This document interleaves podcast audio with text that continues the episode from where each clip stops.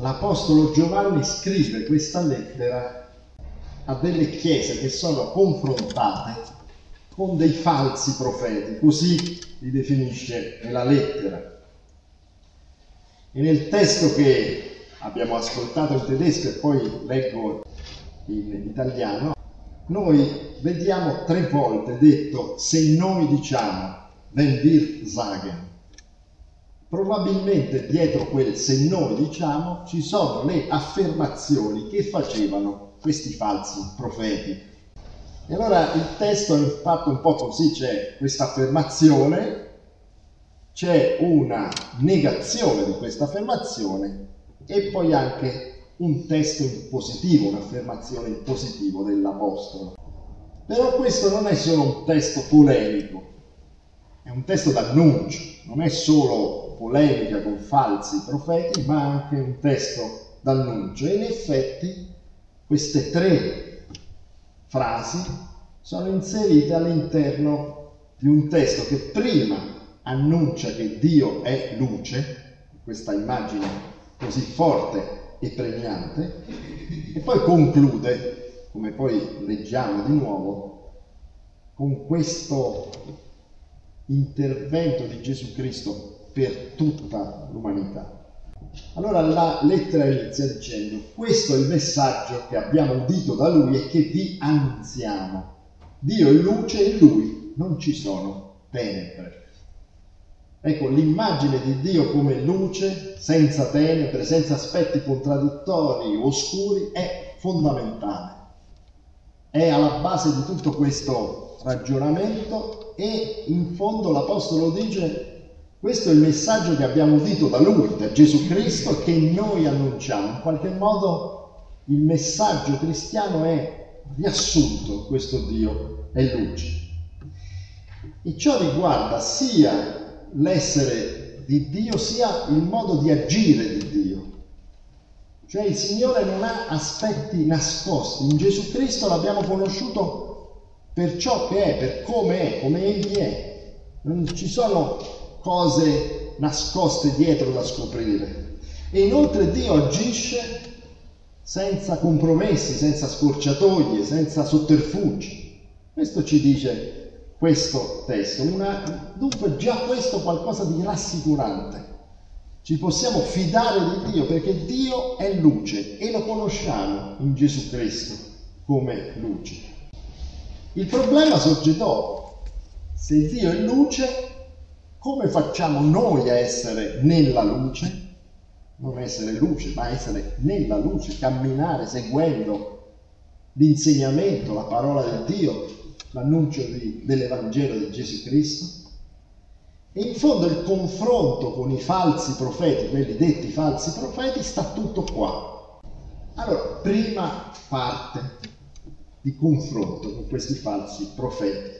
Se diciamo che abbiamo comunione con Lui e camminiamo nelle tenebre, noi mentiamo e non mettiamo in pratica la verità.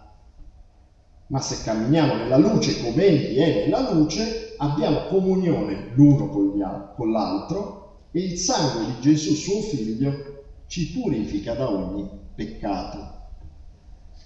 Ora, la prima tesi che l'Apostolo vuole confutare è questa idea che noi possiamo essere in comunione col Signore, in relazione stretta, la comunione col Signore, però possiamo vivere nelle tenebre, in contrasto con la natura e con l'agire del nostro Signore.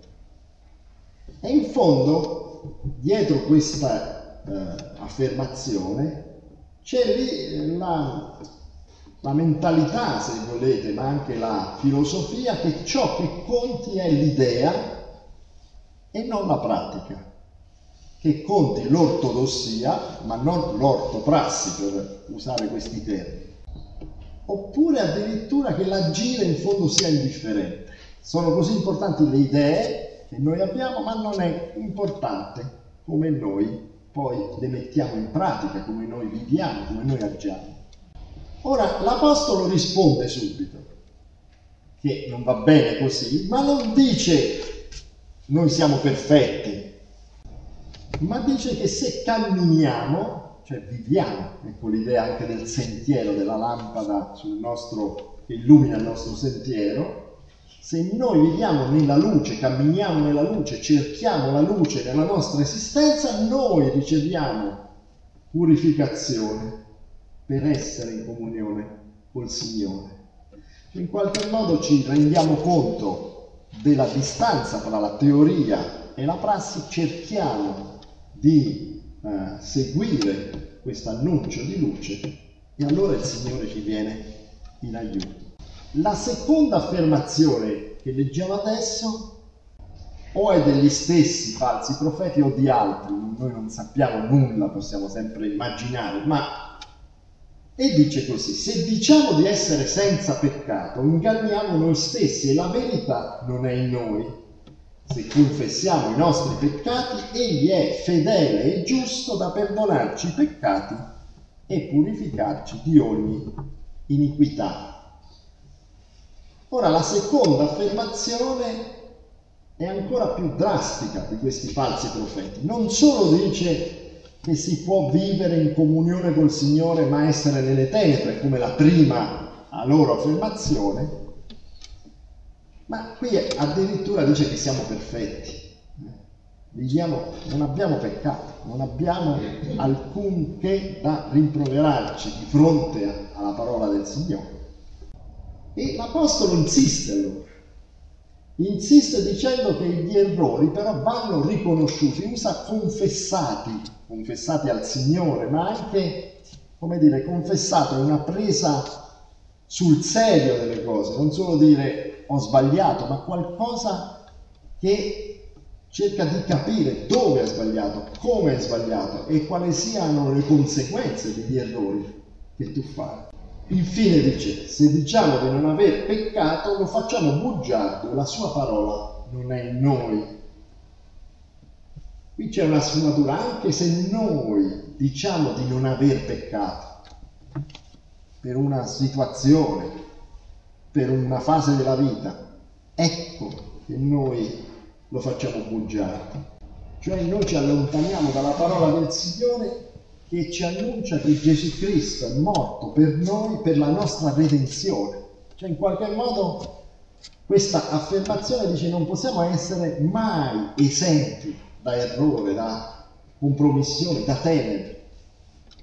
E dunque lo facciamo bugiardo, dobbiamo di nuovo rivolgersi a Gesù Cristo. E la conclusione di questo testo riprende questo con forza, con, con abbondanza.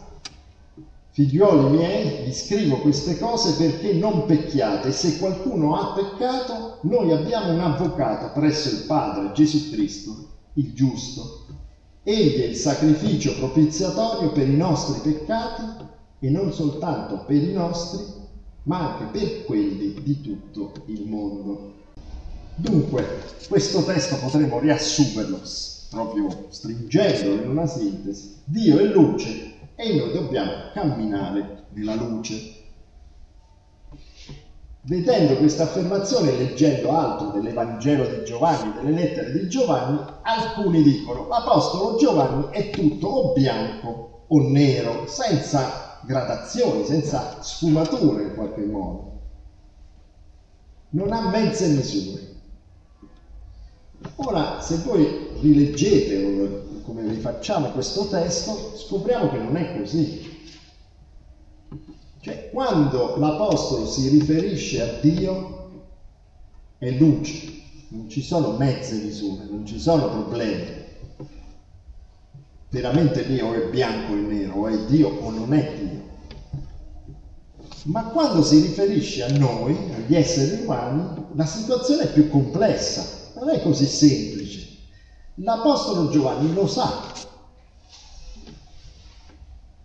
E vedete che in questi versetti dice più volte, in qualche modo esagerando se volete, Gesù ci purifica da ogni peccato, Gesù ci perdona, ci purifica dall'iniquità, è un avvocato e un sacrificio propiziatorio. Vedete, in realtà sa della nostra imperfezione, sa delle mille sfumature, ombre della vita e ci annuncia redenzione in Gesù Cristo.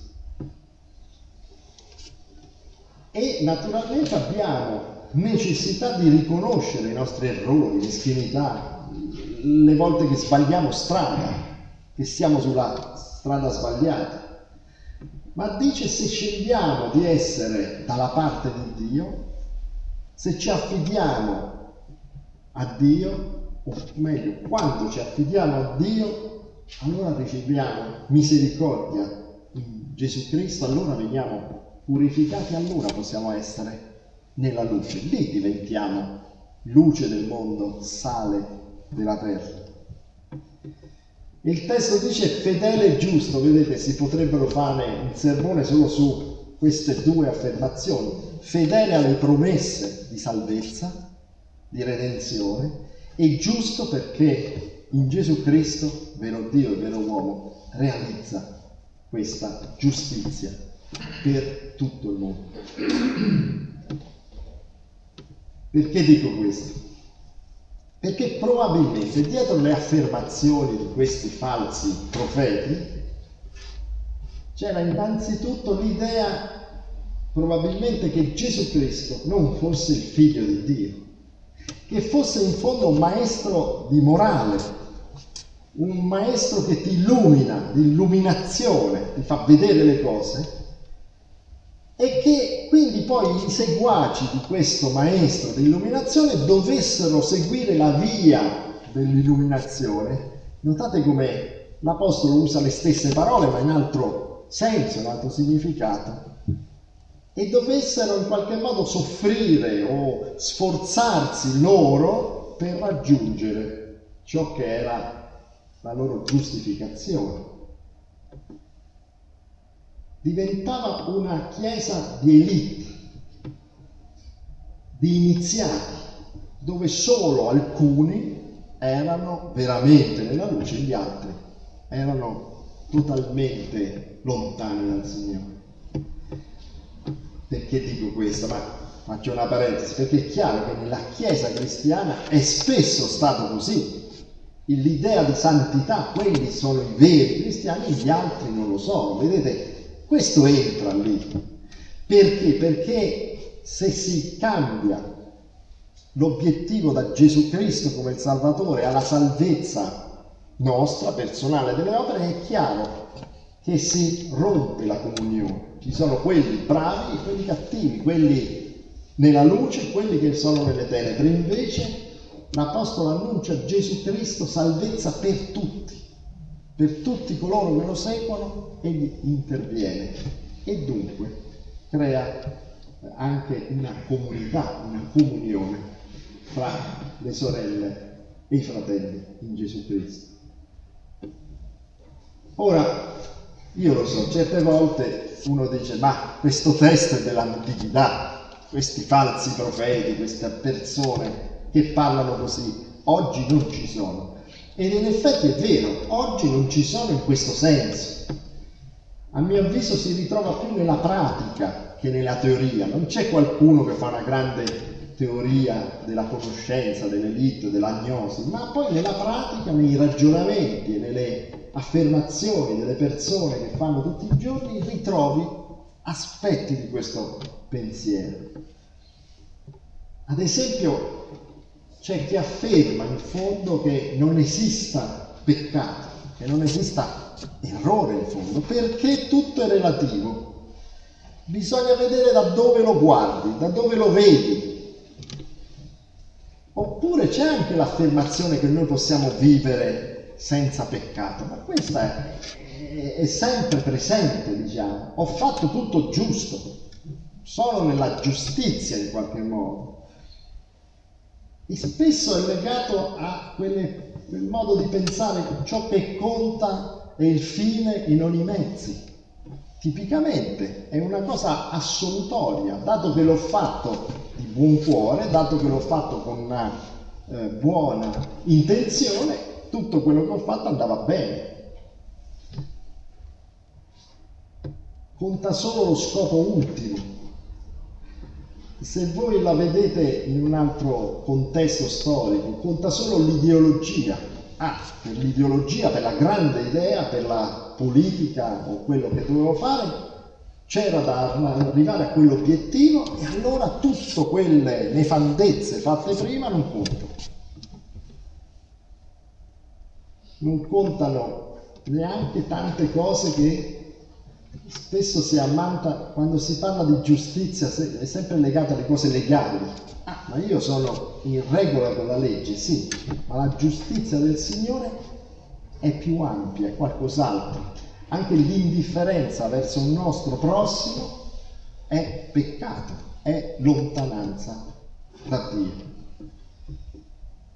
Ecco, in fondo l'Apostolo ritorna, l'Evangelo, la scrittura sono proprio la lampada al nostro piede, sono la cosa da vedere e da chiedere che il Signore intervenga per tenerci nella giusta via. Spesso Giovanni usa il mondo, noi e il mondo, sempre questo aspetto. Notate che certe persone dicono noi dobbiamo essere uomini di mondo. Qualcosa di interessante perché è una versione, diciamo, non ideologica, ma furba, ma cinica. Bisogna capire come funziona il mondo e poi ci adeguiamo a questo mondo. Ecco, in fondo questo è proprio il modo per dire siamo senza peccato, siamo nella corrente principale di questo mondo e dunque siamo a posto. E invece no, il cristiano non è uomo di mondo, non è di questo mondo. Il cristiano sbaglia, Certo, il cristiano è dentro questo mondo, ma sarebbe figlio di Dio, sempre in Giovanni. Vedete, figlioli miei, sì, probabilmente anche l'età dell'Apostolo che parla, ma c'è questa idea di essere insieme figli del nostro Signore. E questo cristiano non si adegua al mondo, non si dovrebbe adeguare al mondo, ma solo adeguare la parola del Signore e non si deve arrendere. Perché l'altra versione di questo è arre- la, arrendersi. Cioè a forza di dire nessuno è perfetto, tutti peccano, chi siamo noi per dire sì sì e no no, sembra quasi che tutto vada bene così e le chiese diventano senza la speranza di poter migliorare come persone, come comunità, come società c'è, alla fine c'è una sfiducia sostanziale verso i cristiani e anche un immobilismo delle chiese, perché nessuno è perfetto. Chi siamo noi per dire, per annunciare, per fare, per creare? E al contrario invece l'Apostolo Giovanni vuole dare una certezza ai cristiani non una certezza naturalmente in quanto sono bravi loro, questo è assolutamente eh, escluso da Giovanni, ma vuole dare la, la certezza che quando noi facciamo la scelta di campo, cerchiamo la via giusta nella nostra esistenza, ebbene il Signore ci assiste, è vicino a noi il Signore ci invita a praticare la giustizia, avere uno stile di vita, un modo di pensare conforme all'Evangelo, ma ci aiuta in questa strada. Noi possiamo essere contraddittori, sbaglia, sbagliare, ma il perdono di Gesù Cristo arriva forte e completo. Questa è la certezza.